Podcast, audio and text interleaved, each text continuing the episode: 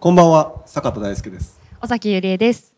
In the Podcast は、ネットが作る現実をあらゆるカテゴリーのキーパーソンを交えて、雑談形式で読み解いていく番組です。インターネットを使ったブランディングやマーケティングの支援を行っている JBN という会社で提供しています。さて、はい、始まりました。今回はい初めての In の、初めてですね。はい、In のテーマなんですが、はい、えっと、今回はあの独立系アーティストの音楽活動とインターネットというところで。スタートしていきたいなと思っていまして、ははい、まあ尾崎さんも私も音楽活動やっていますがはい。止まったり 止まってますけど。止 ま止まってますか、はい、私も止まってますがけど。まだこれからやりたいなと思ってますいですね。はいはい。まあいろいろそういったその独立系アーティストのですね音楽活動、うんうんインターネット以後のですねうん活動について聞いていきたいなと思っていますが、はい。あのゲストをお呼びしていますお、まあ、ゲストは DJ でミュージックメーカー。えー最近セカンドアブアルバムうん「えーアブレル」をサブスク系配信サービスでリリースしてネット上での活動を活発化させている独立系アーティストクリスタルとですね。はい。定期的に音源をリリースしてえー大規模フェスにも多数出演しているアーティスト。そのマネージメントやプロモーションにえー長年携わってきた権藤さんです。権藤さん。権藤さんです。はいクリスタルさん権藤さん本日はよろしくお願いしよろしますくお願いします。お願いしますお願いしますはいはい。えっと、まずあの、えっと、お二人、えっと、非常にこうあの魅力的な活動をあのされているんですが、あの最近の音楽活動についてですねあの自己紹介も兼ねてお話をお聞きしたいなと思っているんですがまずあのクリスタルさんからはい。お願いしてもいいですか？はい、えっ、と、自分は、えっ、と、長年 DJ をやってまして、で自分の曲も作ってまして、えーこの5月に、あの、アルバムを出しました。で、それが、えっ、と、自主で自分のレーベルというか、自分だけで出したっていう感じですね。一応近況としては、そんな感じです。よろしくお願いします。はいありがとうございます。はい。じゃあ権藤さんお願いします。近況っすか？近況はね自分が携わってるバンドははい止まってますね、あ止まってます？あままあ、このコロナ禍っていうんですか、によって完全に止まってます。うんうん。うんライブがいくつも、えー中止または延期になって、まあ、中止かな？中止になっていてフェスとかもいくつかなんかオファーがあったり決まったりしたんですけど、全部中止になってうん止まっているので、まあ、あのマネジメントやってるものとしてはこう助成金とか、あのそういうものをこう申請してますね。なるほど。助成金。これこれまでは助成金なんかはあのあんまり使って全然使ってないですね。一回もないんじゃないかな確か。うん。うん、なかったと思うんですけど、うん。あのまあ今はねこういう状況なんで、あのいろいろ公的なものや、うん公的じゃないものや、うんあの助成金を申請してます。なるほどなるほど。ありがとうございます。今回ねこのお二人にちょっといろいろまあかなりそのコロナっていう特殊な状況もあるんですけどね。コロナあですね。のまあそのまあとはいえねあのコロナ以前からもですねインターネットっていうものが来てまあ大きくはねサブスク系うん。サブスク系のサービスが相当こう浸透えっとしてきてですね。はい。うん。えっと、いろいろそのあの音楽活動の流れも、えっと、変わってきてるかなというふうには思ってるんですが、まずそのアーティスト活動の変化もう長年お二人は、えっと、活動されていると思うんですがうん。あれあのクリスタさんはもう何年ぐらい活動されてるんですかね？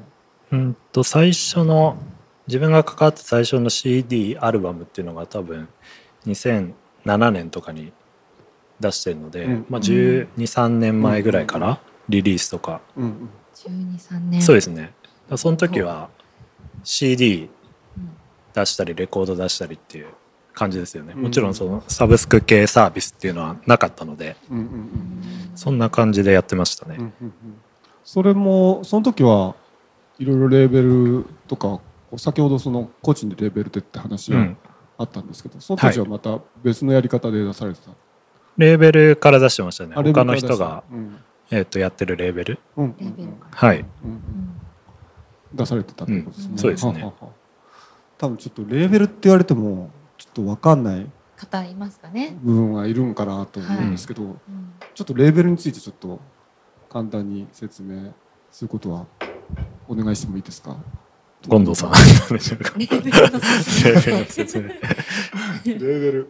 レーベルって何でしょうね。レーベルは、えっと、基本アーティストのその音楽活動を、まあ、支援する、もともとはそのなんかレコードとかね、うん。CD とかを、まあ、リリースするのがレーベルというふうにはいはい。言ったわけですよね。うん音源というかその商品をうんうん。あの出すのが、まあ、レーベルだったと思うんですけど、うんうんアーティストはレーベルの意向っていうのは結構強く反映されてやられるっていう感じなんですかねやっぱりね。まあ基本はそうだと思いますね。その、うんもちろん内容についてもこう話し合ったりしながらうん作っていくっていうのはまあ基本だと思うんですけど、うん。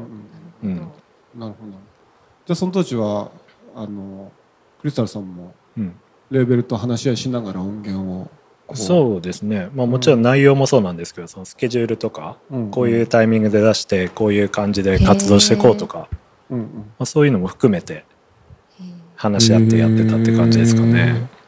あなるほどね。はははは。へえ。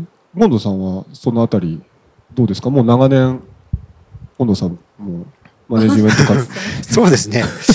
自分はそのもともとはなんていうかあのレーベルとかマネジメントの現場じゃなくてもうちょっとこうライブとかの現場にいたんですけど、うんうんうん。あのこの10年ぐらいで10年弱ぐらいで、うん。そのそういうマネジメントレベル機能みたいなことの、に携わってることが多いんですけども。へー。うんうん。なんでその前のことはねそんなにレコード時代はもちろんまあレコードがリバイバルした後はよくわかりますけど、うん。あの CD がすごい売れまくってた頃とかは僕はその頃はあのレーベルにはいいなかったのでうんあんまりその頃のことは知らないんですけどもこの10年ぐらいですね自分は見てきたのは。ほうほうほうなるほどね。わかりました。そしてこの10年ですよ。10年？うん。あのーやっぱりここでいろんなこう変化が起こってきたのがこの10年じゃないかなというふうに思ってきて、まあ、特にやっぱりそのデジタルの音源っていうのがまあもともとはアップルかな。アップルのところで、うんえーデジタルミュージックが配信されるようになったっていううんのがあるんですが、サブスクのそうそうササブスクですね。登場ですね。サブスク。サブスクの登場があの非常にこう象徴的だと思うんですが、うん。あの辺りからそのアーティスト活動っていうのがちょっとどんな風に変わってきたかっていうのはちょっと聞いてみたいなと思うんですけど。うんうんクリスタさんどう,、はい。どうですかね、うん。まずあれですよね。あのその、サブスク Spotify とか Apple Music とかがこう出てきた時にこれはやった方がいいのかそれともやんない方がいいのかみたいなうん。話があってっていうのはその定額で、まあ、1,000円以内とかでお金出したら何でも聴けるってなったらその CD とかレコードの売り上げが落ちるんじゃないかっていううんような器具が多分あったと思うんですよね、音楽業界に。っていうのが最初の方ででもそのみんなどんどん聴くようになってきたからサブスクで。うん。もうその無視できないというかやんないとうんいけないでしょみたいなうん。のにもう近年はなってるっていう。でどんどんその大物アーティストとかも日本のうん。今までサブスク解禁してなかった人たちがどんどん解禁してっうんていう流れに今なってんじゃないかなっていううんうんうん感じですかね。そうですよね。うん、まさにその権堂さんの今の話まさに、うんまさにですね。なんかそういえば今あの思い出してきたんですけど、うん。あの XTALさんあれですよね、はい。あのサブスクその Apple Music とか Spotify が出る出るとか一般化する前に、うん。ここなんかなんだっけ？サービス名パッと出てこないんですけど、うん。あの無料で聞聞けまくる、うん。まあ、ただ当時法整備があんまやってなくてああ。10年ぐらい前にありましたよね。あのナップスター。とかそうそうナップスターとか、あのなんかアーティストからすると勝手にいっぱいもう聞けまくれてうんうんうん。でなんかこれこういうの大丈夫っていうかあのっていう頃があったんですよね、ええ。そういうのもあったりして余計サブスクのイメージが悪かったっていうのもありましたよね。ミュージック FM とかいくつもなんかその、まあ、海外のサービスが多かったけどうん。なんかこうあパンドラパンドラとかあありましたたねね。アンうん。ドラ、うん。ああの登録したりしてました。なんかえ全部あるじゃんみたいな感じであの 聞けたんだけど何のお金も払ってないみたいな。そう。頃があって、うん。あんなの出たらたまんないよねみたいな話があったので、うん。あの割とネバネガティブなイメージが最初はありましたね。うん。うんうんあネガティブなイメージ。あったかもしれないですね。ねなんか CD が売れなくなるじゃんみたいなうん。のが強くその思った思いましたね最初は。うん。なんかそのナップスターが多分そういうのの最初だったと思うんですけど、うん。なんかやっぱその頃からありましたよねその議論は、ね、多分10年以上前ですよねそれはね。うん。ナップスターってもうかなり前だと思うな。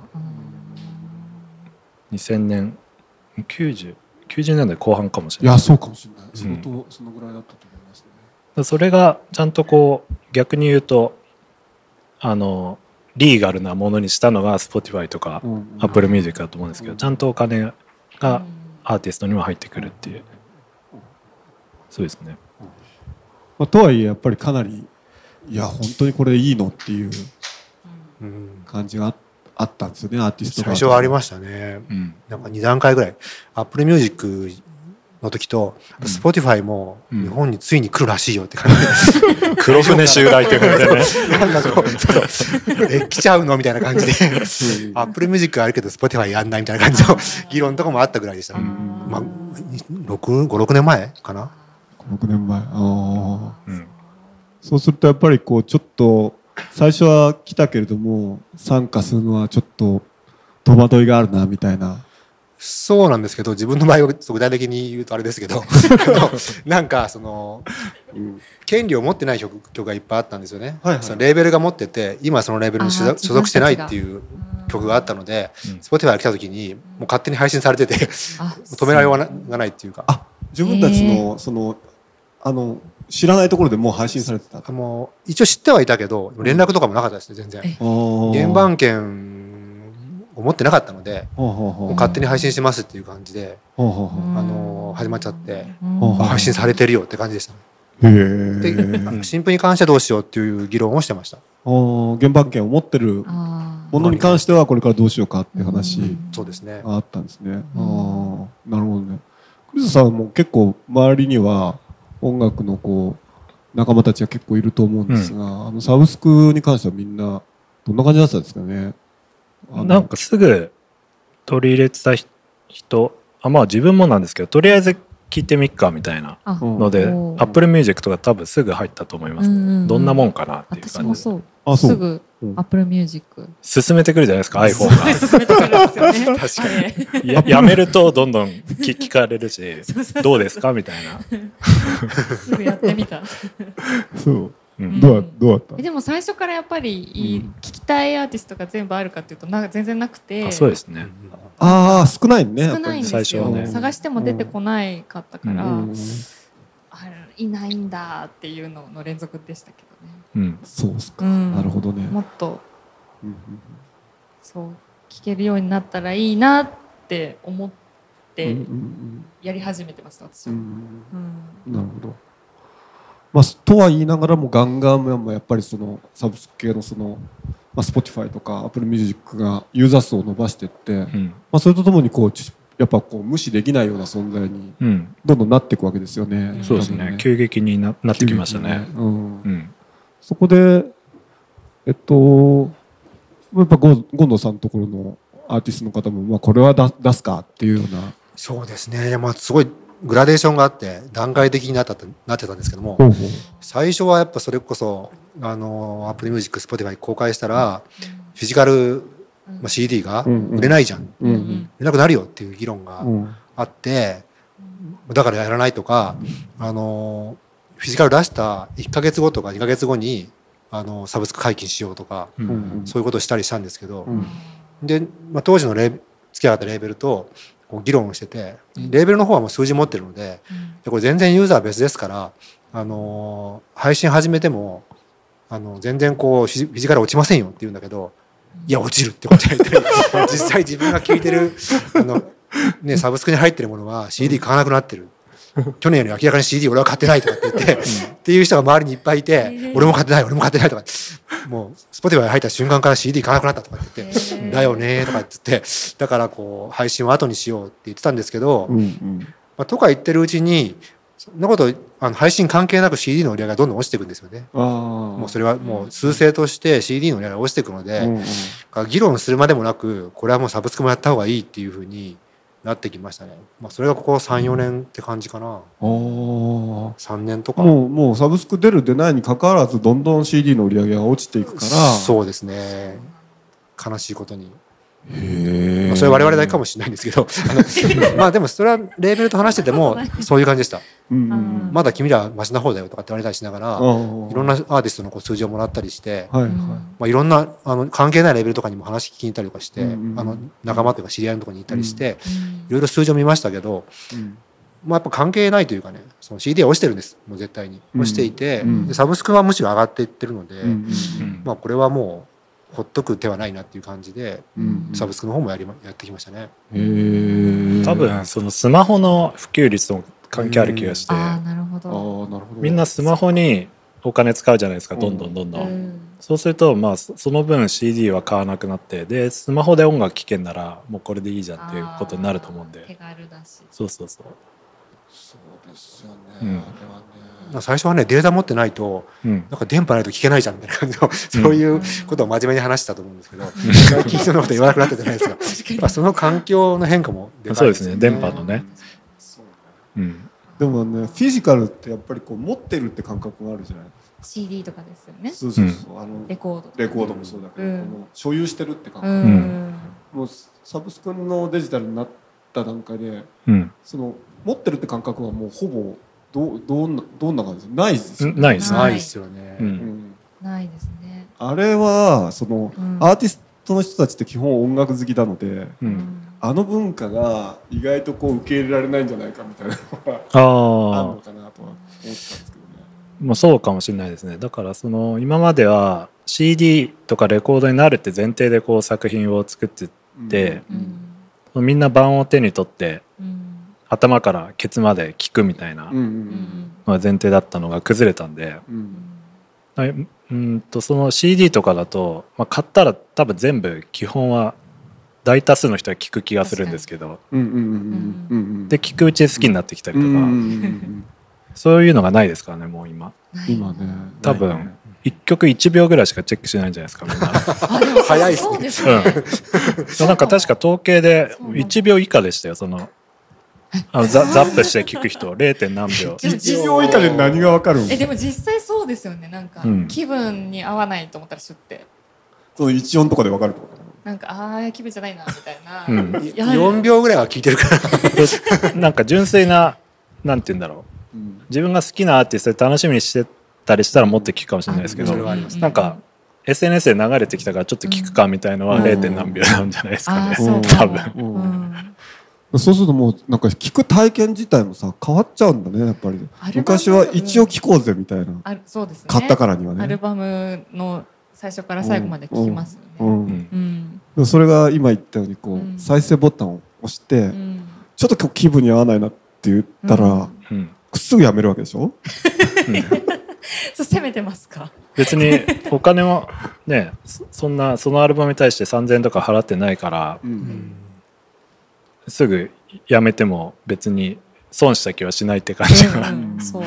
もう情報を探してるって感じですよね。聞くというよりは。うん。あなるほどね。自分と符合したものかどうかっていうデータを探してるっていう感じで、まあ、すごい気に入ったりすると繰り返し聞いたりするかもしれないけど、まあ、でもやっぱり1曲とかねプレイリストとかごとに聞いたりしてそん。なフィジカルみたいな感じで通して聞くってことはなかなかないですよね。よっぽど気に入らないとないかもしれないですね。ねもともと好きであるとか、うん。ライブに行って超気に入ったとか、うん。そういうんじゃなければなかなか聞かないですよね。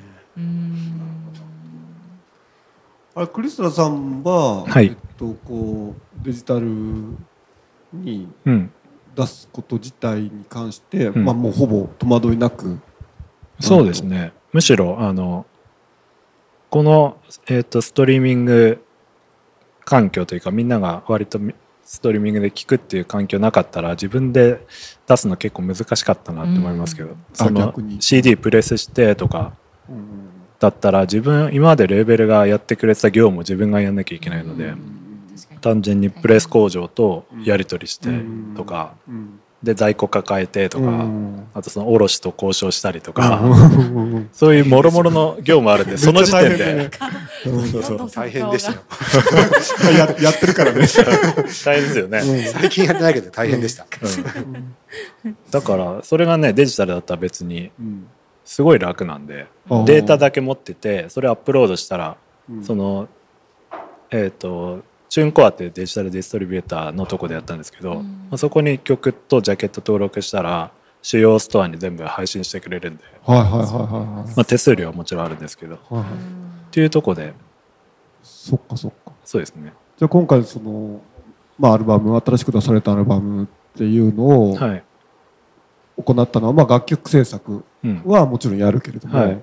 そのあたりは、まあ、まさにそのディスディストリビューターに登録して、うん。でそこに音源アップして、うん。あとジャケットをアートワークアップして、であと曲情報1曲ずつとかアルバムの、まあ、クレジットとか書いて、あとあとは概要文というか、はいはいはい。説明文みたいのを書いたぐらいかな、うんやったこととしては、めちゃくちゃ。違うんですね。そうです全ね然違うですね。うん。うん。まあ、それがあったから出せたかなっていう自分で、あうん。うん、でもそれ前回はあれですよね。結構そのフィジカルのものを出されたわけですもんね。甘いのアルバム。ファーストは。あそうですね。でもそこはレーベルとやってたんで、うんうん自分は特にそういううんなんて言うんだろう。リリースにまつわるうんもろもろの作業はしてなかったですけどね、うん。うん。そうするとちょっと面白いのが前後で最初ファーストはまあレーベルと出してフィジカルで出して、はい。まあ、今回はあのご自身で出されたっていう、まあ、やっぱり大きく体験の違いがあると思うんですけど、で今回のその、まあ、ディストリビューター経由ではい。サブスク配信して、はい。これはなんか面白かったなとか、うん。想想定外だみたいなうん。そういうその話ってあります？えっ、とそうですね。あの Spotify のーうん。あの分析ツールみたいなのあるんですけど、うんそれあのスマホでもアプリとしてあって Spotify for Artist っていうアーティストっていう。それあのブラウザ上でも見れるんですけどスマホのアプリでも見れてこうなんか開くと、まあ、その分析結果が見れるんですけどあの今何人聴いてますみたいな。今まさに。あ今何人聴いてんだみたいな。俺の音楽をみたいな。結構それって今までない体験だなっていう。想像するしかないじゃないですか。CD とかだと、はい誰か買ってくれて聴いてんのかなみたいな。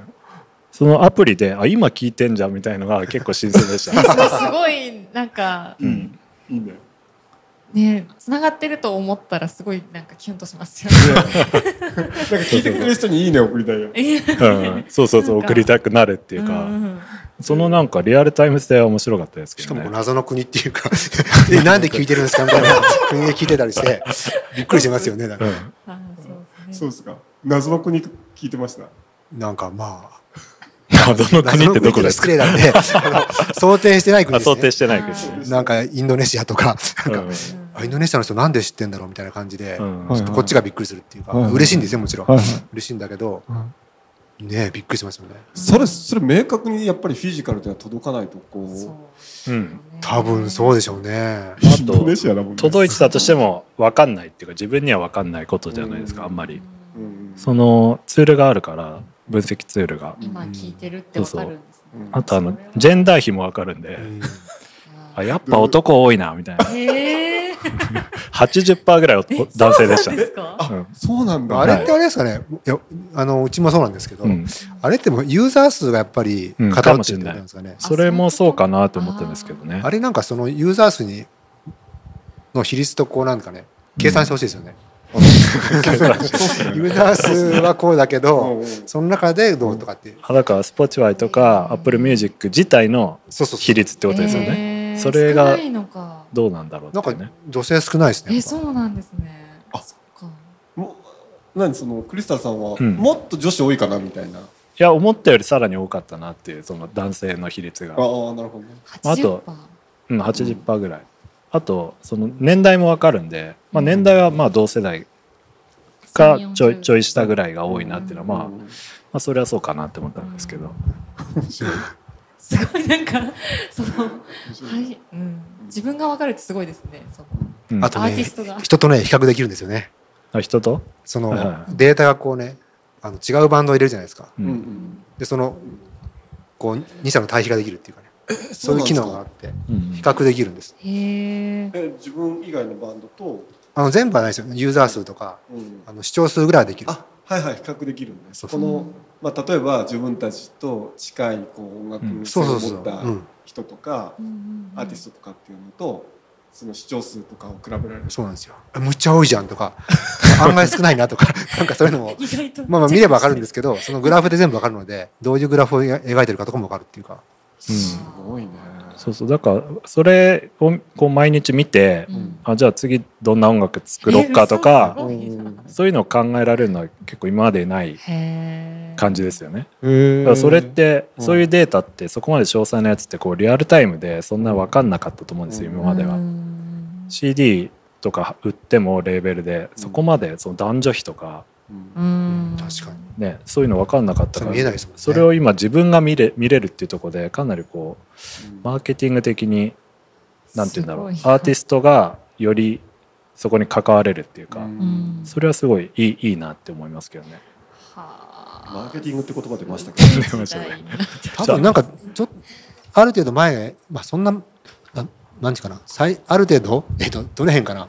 あのレジのデータってあるじゃないですかうん。レジもなんかこう年齢数とかさ、うん。あのねそういうのであのレーベルは知ってたけどうん。アーティストがそこまでこう見れたり見れなかったりしたのが、うん。今もう直に見れて、うん。まあ、リアルタイムで見れるっていうか、うん。そこがすごいですよね。ううん。んまあ、そういったその分析結果、ね、リアルタイムの分析結果ってやはりそのアーティストにとってみればやっぱりこう次のその、まあ、制作に生かせたりもするってことですねでもね。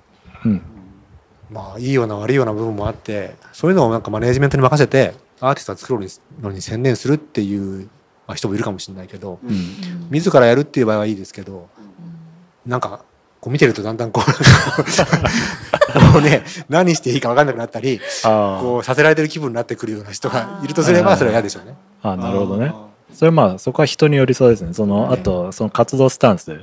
どういうふう何を目指してやっていくかにもよると思うんですけどね。割と自分が関わってるところはうんみんな見てないですね。うんあーその制作側はね、そのうんバンド側は見てなくて、うんうんマネジメントが見て意見するけど、うんふーんって感じでそうなんだって感じで、うんちょっと聞いたりして、うんあのへーで終わってますねうんさまざまだったと思うんですけど、そういうのあるよねなんかう、んなるほどね。マーケティングうん何？いやわかんない。ですそのいやジャケ買いがなくなったこととかうん。ジャケ買いしないでサムネイルが大事じゃないかみたいなそのうん。サブスクの話になるんですけど、マーケティングの話。ああなるほどね。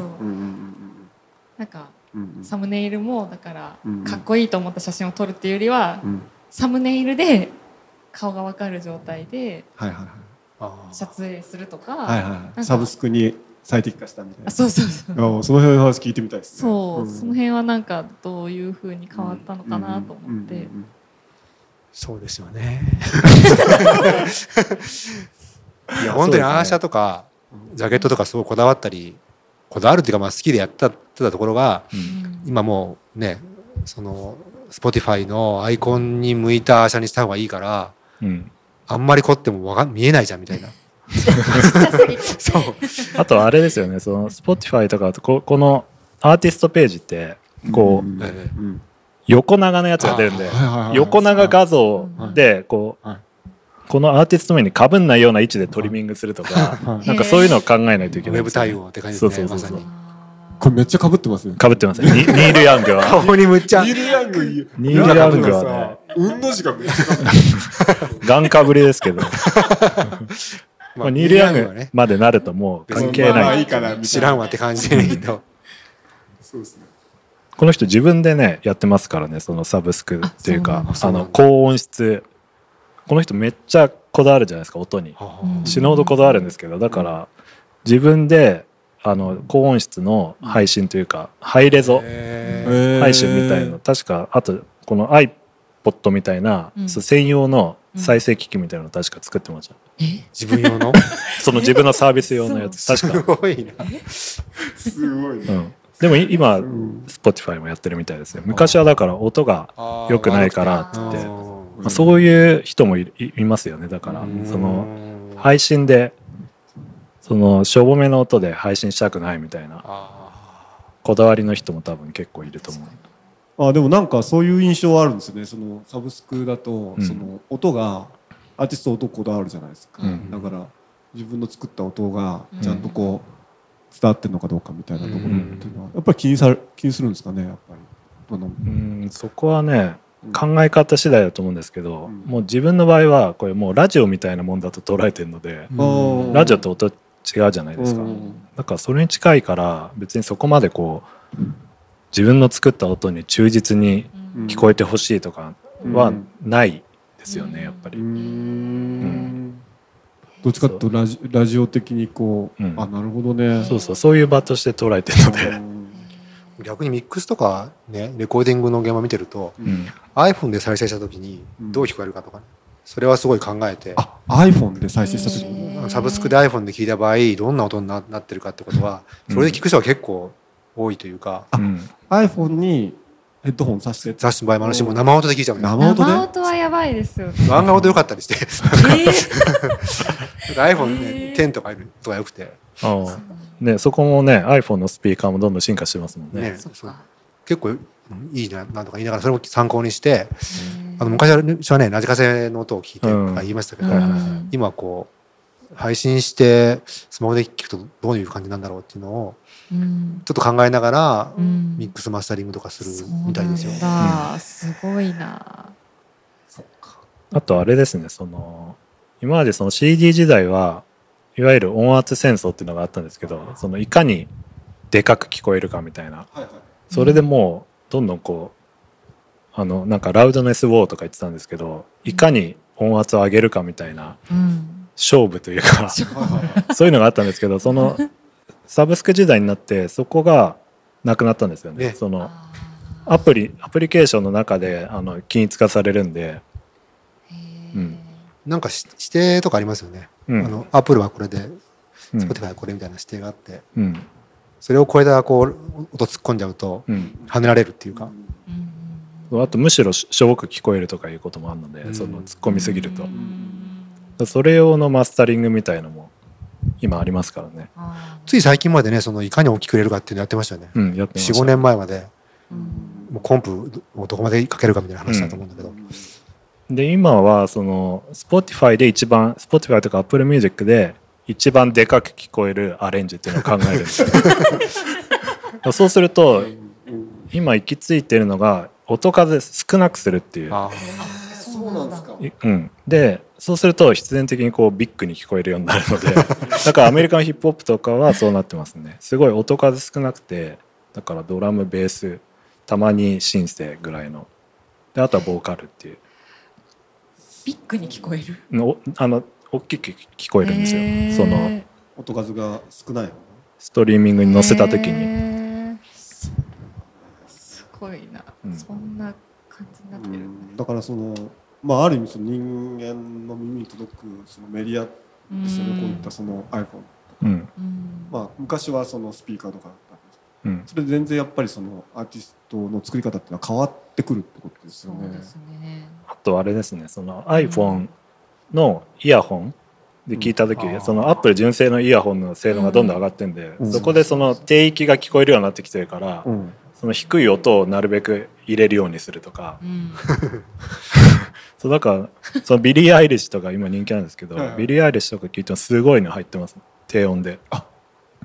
その通常だとなかなか。今までの音楽にはなかったうん。そのサブベースってすごい低いうん帯域のうん。ものを積極的に入れ入れてますね。もう聞こえるんでみんな。サブベースと歌だけとかになったりするんですよ。それは今までの環境ではなかったっていう。絶対その iPhone のアップル純正イヤホンがそこまで再生できるようになったからうんそういうアレンジになってるっていう、すごい、うん、結構面白いですね。それは、なるほどね。イヤホンによる。うん。うん、そうだね。じゃあちょっとその辺の話は音の話もとてもいいんですがすごい気になってるところあるじゃないですか。何でしたっけ？あれですよ。あの収益ですよ。お金の話。ですか収益ね。はい。やっぱそこ気になるじゃないですかさっきね。ああまあコロナもあって。そうそうそうそうそう。ね。うん。まあそあのね物理ベースで CD の売り上げが落ちてきてるみたいな話はあったと思うんですけどうん。まあ、実際その配信サービスっていうところにこうサブスク系の配信サービスにこう入れてみてアーティストのこう見入りっていうのは増えたのかっていう話。結構やっぱりその特に独立系アーティストなんて結構大切な問題じゃないかうんうんうんうん再生回数とか結構いきますもんねそうですね。やっぱまあ、フィジカルよりも聞いてくれる人は増えたかもしれないけど、うんまあ収益性は、その、いまあ、どうなんでしょうね。一回聞いたことに対するお金が、まあ、減ってると言っていいのかな。うんあのなかなか難しいです。何万回回ったからといって、えー何百万とか来るわけじゃないので、あれ1回回ると 0. 点何円。5とか25とかそういう話ですね。うん。ーじゃあ全然 6, 6万回とか聞かれても。まあ、単純に計算すると0.5 6万。6万聞か0.25だとすると1万5千円。え？嘘。でもそれをね、うん。かつそのこうディストリビューターとかで分けていくので。でそうですよね。そんでレーベルの取り分とか。そうそうそう。えー、まあ、そこは一人でやってると全部入ってくるんで。あーそっか。いいんですけどね。でも少ないですね。まあね思った以上に、ね、思った以上に少ないですね。まあ、CD6 万枚売れたら結構ね結構なもんですよああなるほどね、うん。まあでもいい楽曲であればあの、まあ、すごくあの人気のある楽曲であれば結構なこう回再生回数稼ぐっうん。ていう感じになるんですかね。稼いでかつそのうん。そういう風な楽曲まで育つとそれが、うん。あのうん。割とその短期的じゃなくて中長期的に聞かれるじゃないですか。はいはいはい、はいだから継続的に入ってくるってそこがサブスクはいいんじゃないですかね、うん。なるほどね。うん。CD はね初動が全てというかそうそうそうそうそう。売り出した月にどんだけ売れるかっていうのが、うんうんほとんどの場合ねうん。たまにそうじゃないのもあるんだけど、うん。ほとんどの場合は初月でほとんどうんもう8割9割売っちゃうみたいなレベルでうん売るのでその後は落ちる一方なんだけど、うんそこがこうサブスクはいいですよね。うん。だからそのプロモーションの仕方もそれに向けてその出たばっかの時に全てをプロモーションかけるんじゃなくていかにこう長い時間かけてあの聞かれるものに育てていくかみたいなことになってくるんですよね。育てる全然違うね。うん、そうそうね。そうそう育てるなるほど。それが結局アルバム単位じゃないってことでしょですよね。うん、うんまあそうですね、まあ、もちろんアルバムでもいいんですけどねそれが、うん。うん、なるほどね。まあ、なんかアーティストによると思うんですけどライブやっててそのライブにある程度客が来るっていうお客さんが来るっていう風ななってるアーティストだとライブ会場でやっぱ売るものっていうのがすごい大事なのでうん。そこでこうアルバムっていうのが生きてくる場合がうん。ありますよね。グッズ的な感じで CD をこう売るというかうん。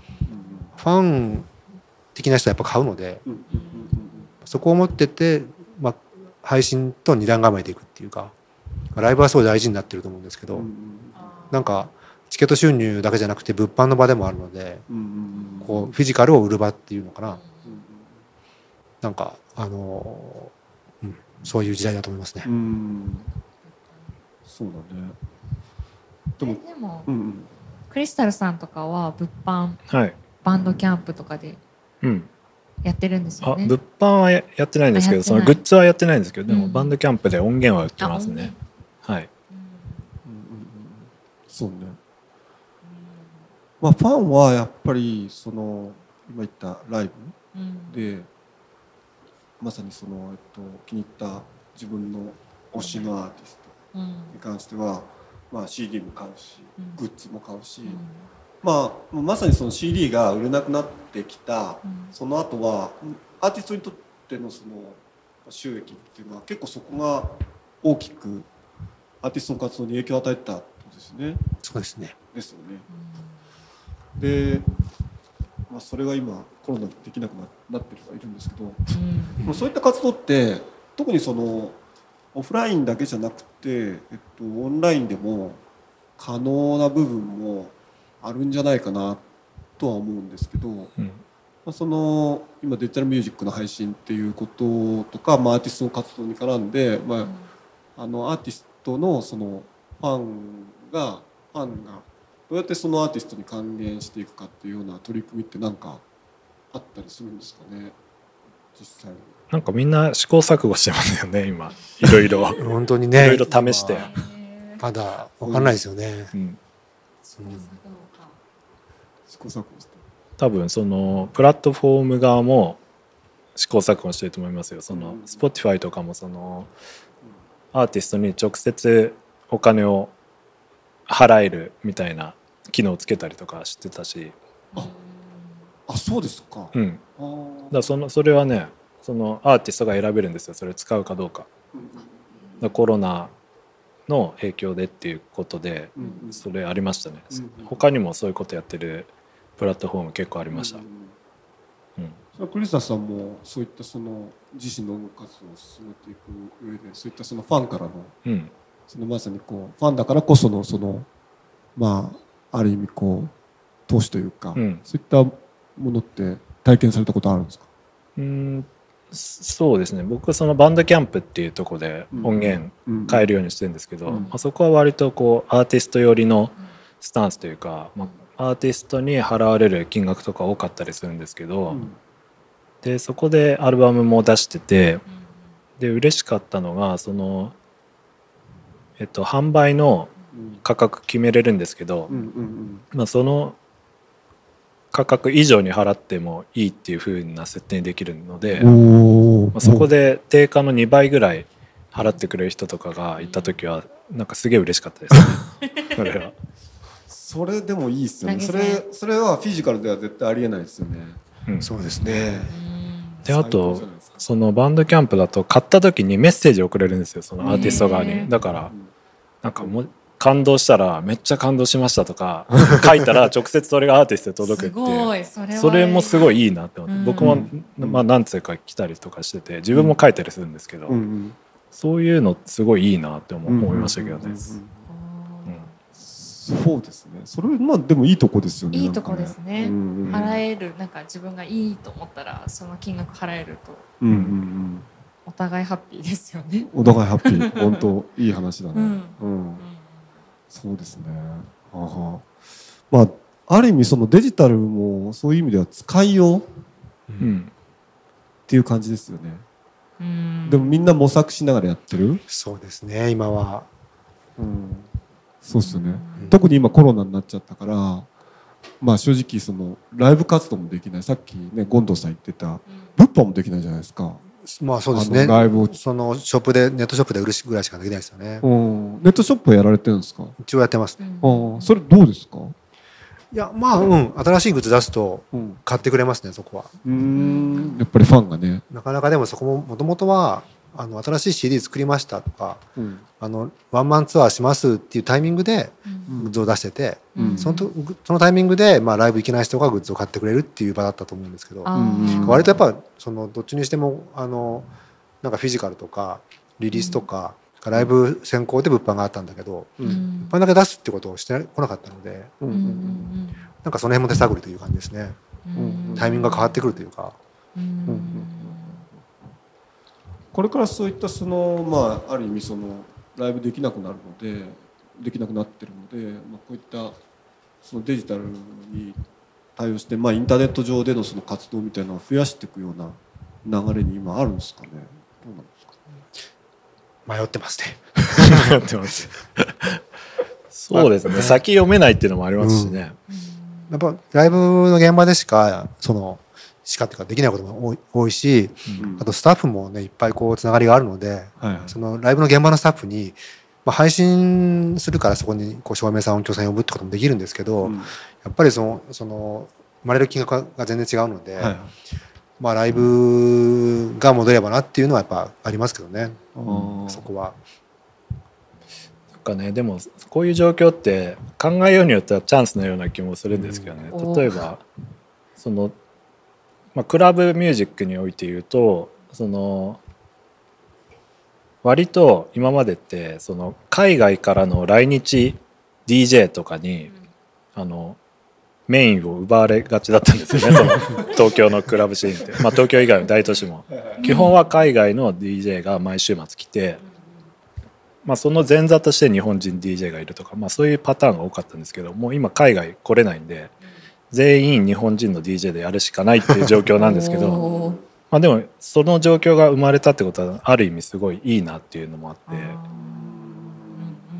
まあ、そこをうまく活かせばこうその海外 DJ に頼らないシーンとかいうのを作れるきっかけになるかもしれないじゃないですか。すごい。そんなに DJ シーンってあるんですねうん。海外海外にも結構うん、頼頼ってた部分があったなんかねやっぱいつでも聴けるじゃないですか日本人の DJ って、はいはい。でもそう海外の DJ って年に1回ぐらいしかその人聴けないとかいうのあるんで、はいはい。うんっていうのではい。毎週いろんな人が来てはい。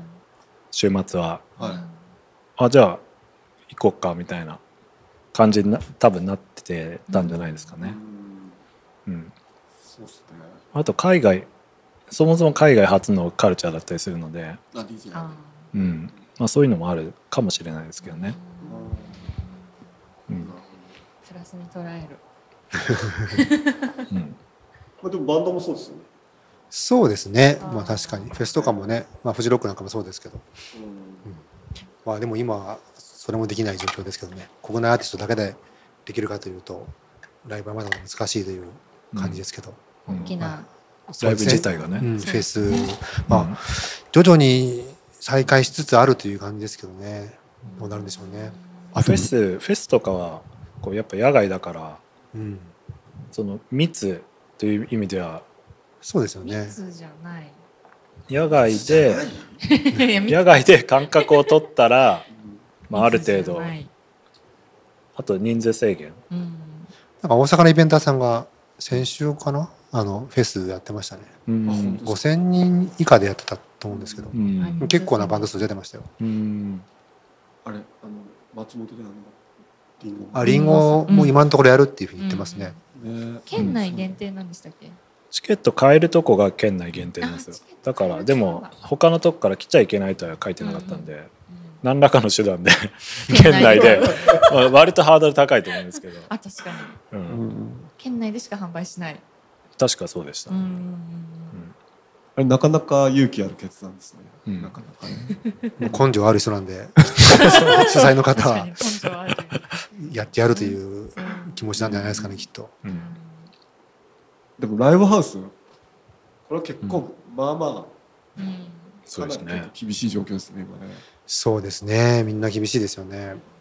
なんか店を畳むところもいくつかあるくらいで。うん。あもう出始めて。そうですね。なくなったところがいくつかありますよね。うんなかなかできないですよね。ちょっと行きたいけどね。行きたいですよ。うん。行きたいけどね。ライブ聞きたいですよ。行きたいよね、うん。そうなんだよね。めちゃくちゃすごい防護服みたいのが安価で手に 手に入ればいいね。本当に 絶対にウイルス入ってこない防護服それ汗とかすごいかくやつですか？なんかわーってできないそういう効果もあったらいいかもしれない。痩せれるみたいな。痩せれるよみたいな。いやでもクリスクリスタルさんもさ、ん。あのあれですよね。オファー来たけど、うん。やっぱりなかなかいけないですねちょっとね。そうですね。だからどうしようかなっていうところであるんですけど。防護服じゃない防護服ですかね。防護服ってどのレベルなんですかね？宇宙服みたいな感じですか？うん。もうそう。ですねまあまあ高そうですね。うん。そう。ねそうね。でもそれ着てまで行きたいっていう気持ちはもあるかもしれないです。うん。行きたい。ちょっとねうん。ちょっと抑えられないよね最近。抑えられないですね。うん。お酒ばっか飲んじゃって 狩猟が増えるそうそうそう狩猟だけが。だからその CD の売り上げが CD ってフィジカルなこう音源とかのね売り上げ売り上げが落ちていく中でなんかそのラライブのこう重要度っていうのはずっと増してきてたんですよねきっと。うん。そのいつからなんだろうなそれも、うんこうまあ10年とかなのか、うんあの CD の売り上げが飽和しちゃったせいでもともとはそのさっきあの最初の方でクリスタルさんもおっしゃってたようにあのレーベルがいついつ CD とかレコード出すからうん。それに合わせそれに合わせてツアーを組もうっていう感じでうん。レコ発ツアーってやつですよ。うん。あの来年のなんか4月に CD 出すんでうん。じゃあまあ6月からツアー組もう組もうかとかしたんだけどなんかいつからかもうこの10年とかぐらいなのかな。あのなんかレコ発ツアーに見えてるんだけど実際はツアーの日程組めたからあのアルバムを作るかみたいな逆転しててライバルミュージシャンが増えて増えすぎたのとそのライバルの収益性が良くなっちゃったのでレコード優先しないでさ CD とかアルバムを優先しないでいい日程取れたとこたところでアルバム出し出しちゃえっていう感じの順番になってたんですよね。だからライブマネジメントの人がすごい強くなっててそことレーベルと話してリリースを決めていくっていう感じに、まあ、この10年ぐらいなってたんですけどうん。それがコロナで一気に崩れたので、うんまた戻るのかどうなのかという感じですよね。そうですね。戻るのかなんか違う何か収益のね。方法を探すのか、音楽はね欠かせないしね。うん。欠かせないですよ。ねそうだね。ライブライブでしかかんね。まああのライブでの体験っていうのねこれがなくなっちゃうってなるとねか家で一人で泣けるかって言ったら泣けない そうなの？俺むしろ家で一人のが泣ける 人目気にしなくていいかあそっか。私あんまりなんかライブハウスで泣くことはよくあるんですけど。よくある。そうなんだ。なんかこう家で一人でイヤホンから聞いてて泣けるかって言ったら泣いたことないです、あ俺もライブで泣くタイプ。そうなの？やっぱりどっ熱狂するタイプ、うん家で泣けるんですか？クリスさん。家でも泣けるし、まあ、会場でもこっそり泣いたりとか。それはあるかもしれない、まあ、泣くだけじゃなくてね普通に騒ぐとか、うん。家では騒げないですけどね逆に。叫んだりね。そうそうそういうのはまあ家では叫ばないから。家で叫んでたら通報されるから、危ない。うん、そうですライブハウス確かにね。叫びたいですよね。ねもうねうん。さすがにね。踊りたいし叫びたいし泣きたいしでもこれをさそうは言っててもしょうがないからどういうふうに代替するかじゃないですか、まあ防護服も防護服もさ一つの解決策ではあるけどうん。さもうちょっとなんかうん。なんかないないかなですかねみたいなのがんあって、うん。ねももリスナー？俺たちまあリスナー。うん。なんかこうどうにかこう泣かせてほしい。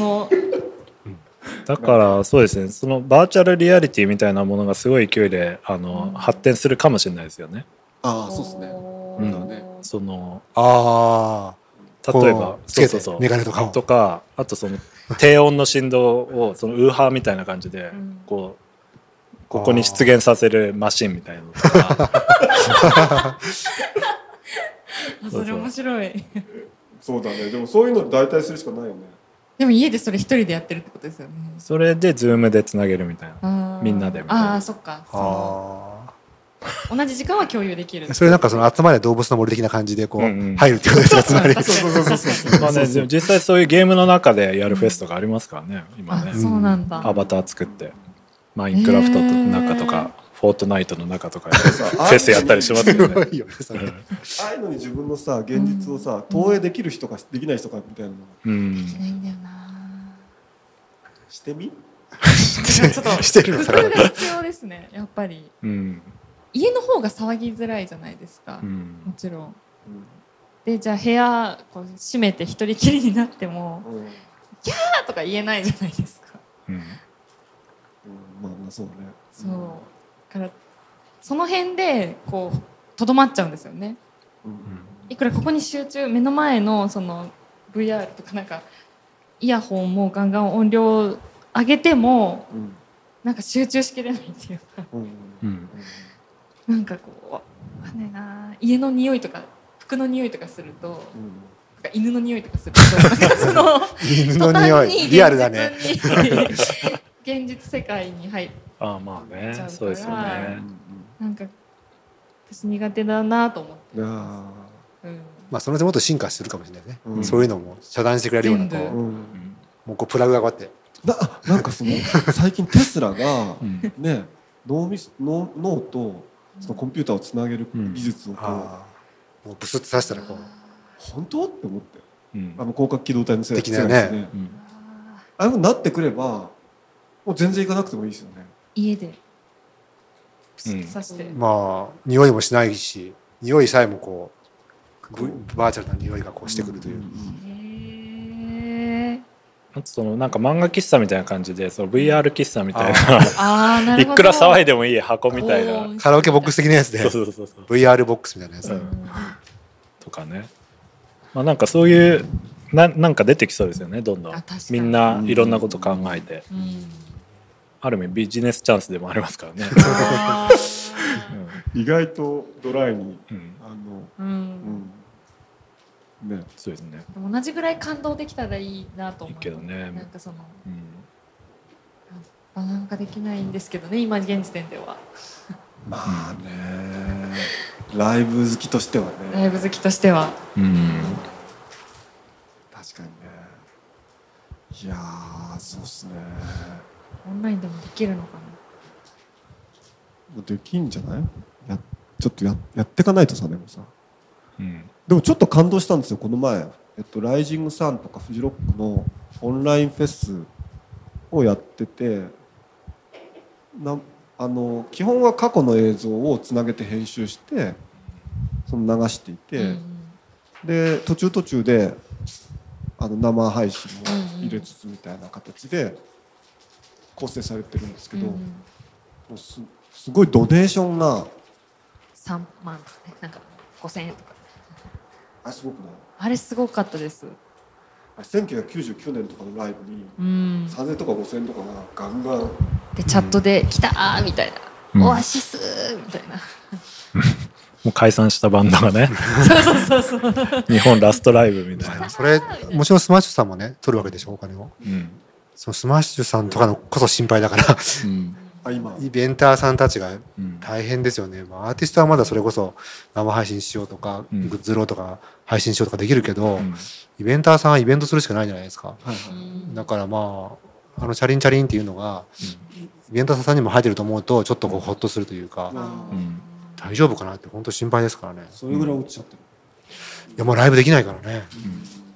できないし今後の見通しも立たないですもんね。本当にできるのかっていうしばらく経ったら、キャンセル料とかも発生してるはずだしうん。出てく一方ですよねとはいえあのライブハウスもえっと人をこう減らしてやってはいるんですよね。やり始めた一応すごい少なく1000人キャパだけど100人とかそういうレベルでやってますよね、うん。まあ、かつね配信もしてみたいな感じですよね、なるほどね。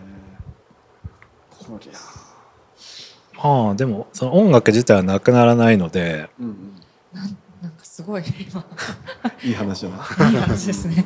なくなりようがないので。ただそのミュージシャンとかその音楽業界の人は困ったりとかその金銭的に大変だったりするんですけど、うん。うん音楽はなくならないから、まうん。あ、それはいい形でできるようにうんうんなんか仕組みとかを考えていくしかないかなっていううんうんうん。ところですね。いいっすね。ポジティブですね。いい話がまとまってきましたけどね。権藤 さんどうですかね？いや全くその通りです。そこは乗音楽は。乗ってくれる、ね。なくならない。うん、なくならない。一回ここであれですね。しうん。中締めみたいな。うわそうですね。ちょっとねねなんかうんうんそうですね。いや本当でも全然知らないことばかりじゃないか全然知らないことばかりですね。うん。すごい。うん。音楽シーンのうん変わりようですね。うん。ちょっとサブスク配信してみませんか？あ 自分のそうそう自分曲をね。やってみたいなと思って。でもあれやろうと思えばできるってことですやろうと思えばって全然できますね。ですよね。はい、別に誰でもできます。誰でもできる大丈夫かな？何が？本質とかなんか気になっちゃう。夫。いろいろ今日来てもらったあから。そうです。ねアドバイスもらやりたいですね。やれればなと思いますはいはい。ありがとうございます。じゃあ今日はねこんな形で第一回第一回目目は。はおはい。しまいということで、はい。はい今日はあの二人あのすげえ面白い話貴重な話ありがとう引ございます。き続きまたはい。第二回。第2回第2回ね。第二回やらないんです第2回。第2回やるよ。やりますよね。うん。うん。第2回やります、はい。またあの引き続きよろしくおはい、願いします。